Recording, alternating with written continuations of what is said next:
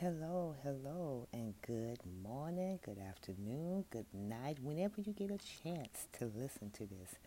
It has been a while since I did a broadcast, and with things that's going on in the world, one thing that we cannot do is have division between us. And one of the primary problem to that is unforgiveness. Unforgiveness is like an incurable cancer to our body. Unforgiveness is poison to our body. Unforgiveness is unhealthy and it is a sad life to live that way with unforgiveness in your heart.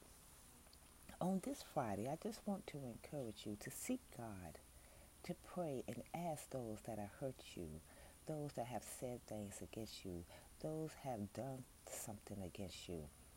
And find it in your heart to forgive and really let go. Let this be this day that you will not carry it no more. Let it be this day when you can say, it's their problem, it's not mine. Let you get free from today don't be bound up in unforgiveness.